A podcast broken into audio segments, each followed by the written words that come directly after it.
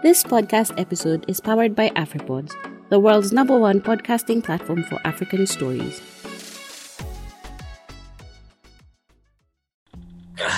Guys, welcome to another episode of the Kenyan Wall Street podcast.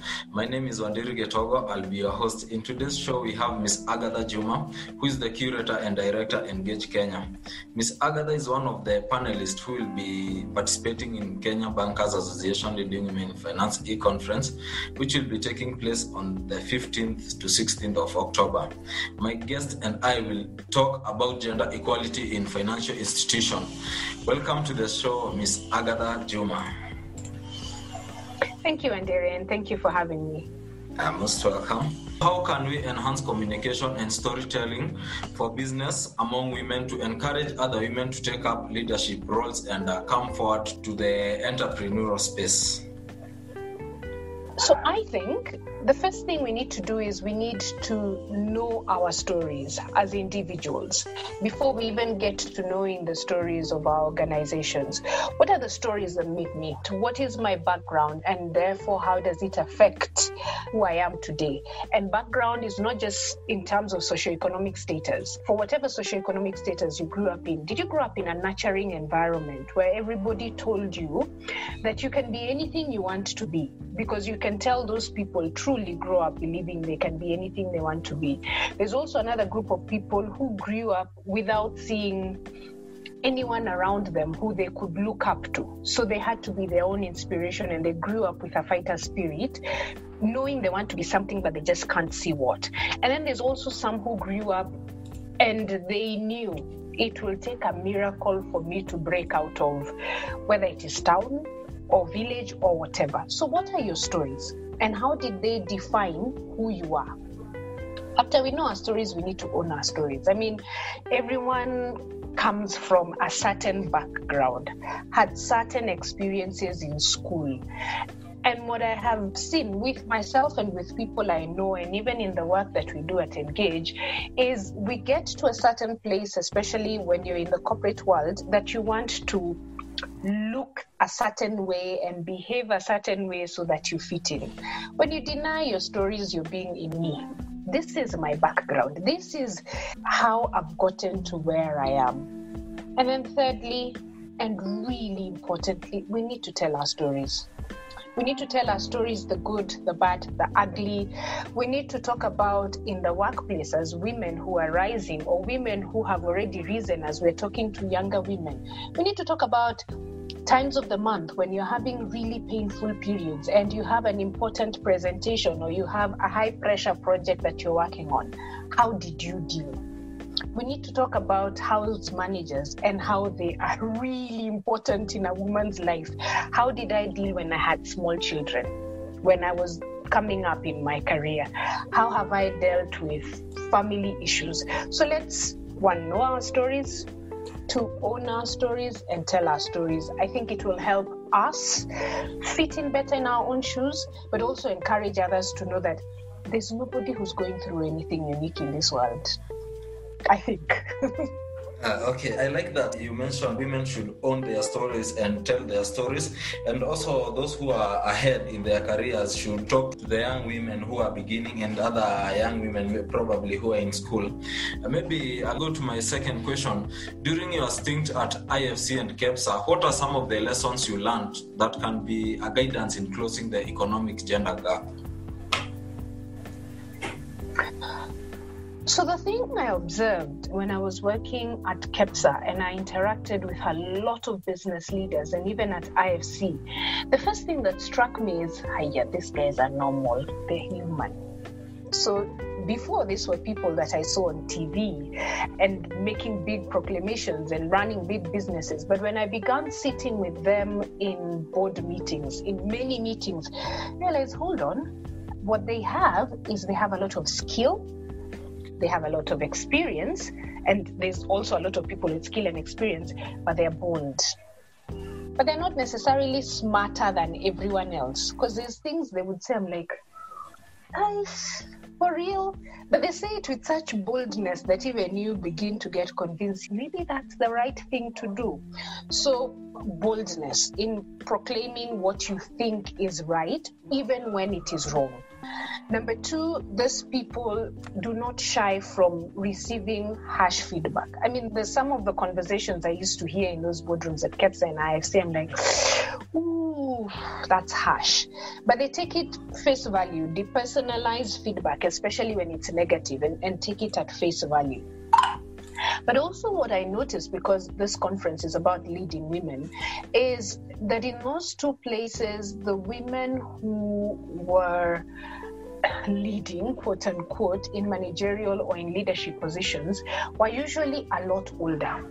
Uh, they're women in their 50s, they're women in their 60s or late 40s going upwards. And this is because a younger woman has many things stacked against her career growth. You're settling in, uh, starting a family, you, you have young children, and by nature, physiological, biological makeup, your family takes a lot of your time.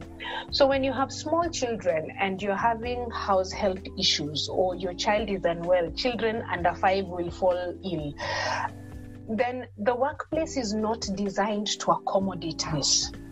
And there's a big difference between a man at 28 and a woman at 28 if both of them have a one year old child. Because for a man at 28, if the child is unwell, he will go and sleep in another room or sleep in the living room, especially if he has something important going. The wife will say, Ish, eh, Wadere, you, tomorrow is a big day at work. Yes. You go and get some rest. But a woman doesn't have that luxury. And if it continues then at the workplace, because we don't talk about these things, then Agatha is lagging behind. Agatha does not give her projects in time. So yeah, it really is much harder for women who are raising families and, and have children to progress at the same level as men. So for me, I have seen those women are a lot older, so they don't have young children, or they are single and upwardly mobile, which means they can work at the same level, if not harder than men, and hang out with the men in the evening. Imagine that's still a thing in 2020 where decisions are being made. Alternatively, they have enough resources or are blessed enough to afford support at home. There is nothing more important than support at home. A good house help is the equivalent to a woman of a good wife. If you can afford a good wife in terms of help, marry her to free your mind so that you're not worried have the children showered, have the so those are the things I have learned that if you see a woman trying to just chomoa her head a little bit, support her.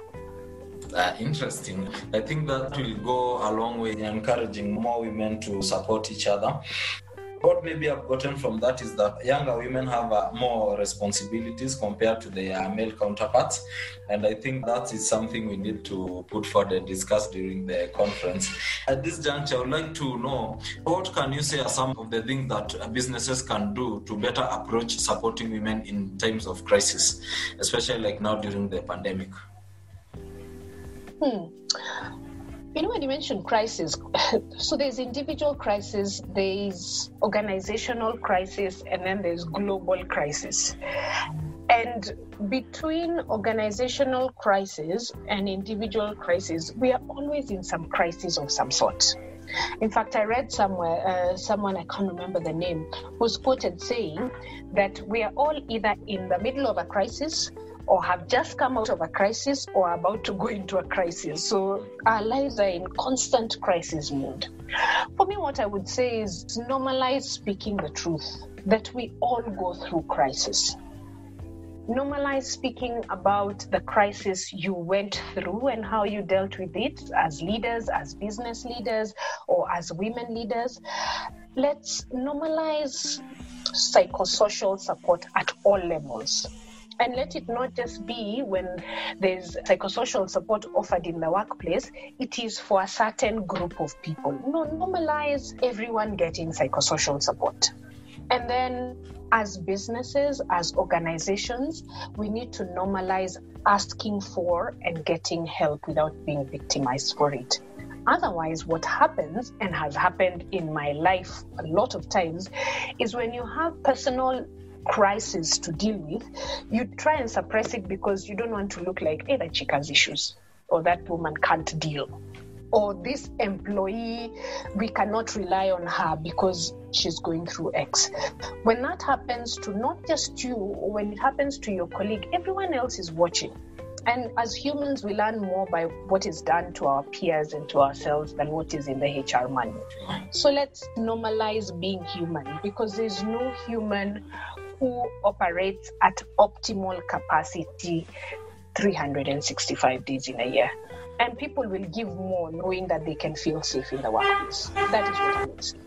Uh, interesting. I think I think if organizations are very much open about uh, talking about crisis and uh, and uh, providing so, psychosocial support, I think uh, we will also see much of uh, productivity improve. I like I like I like that point a lot.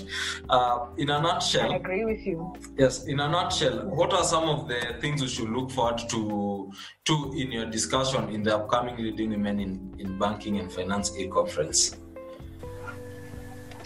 So, my session will be mainly on communication, women and communication, women and storytelling, especially in the finance sector. Uh, and this came about from a discussion with the organizers of the conference. Women do not speak up often enough, which is unfortunate because we women have brilliant ideas. And because of how we are wired, we see many things, we observe many things. But because either of the fear of speaking out or we just haven't developed that muscle of saying what we think, whether it is right or wrong, women hold their ideas, women hold their opinions, which could really be useful for themselves and also organizations, things that could stop fraud, things that could grow businesses. But just how do we grow our voice? How do you become a more confident communicator, a more confident public speaker? Where do you find the opportunities to do this? And that, dear listeners, was all we had for today. Stay tuned for more podcasts.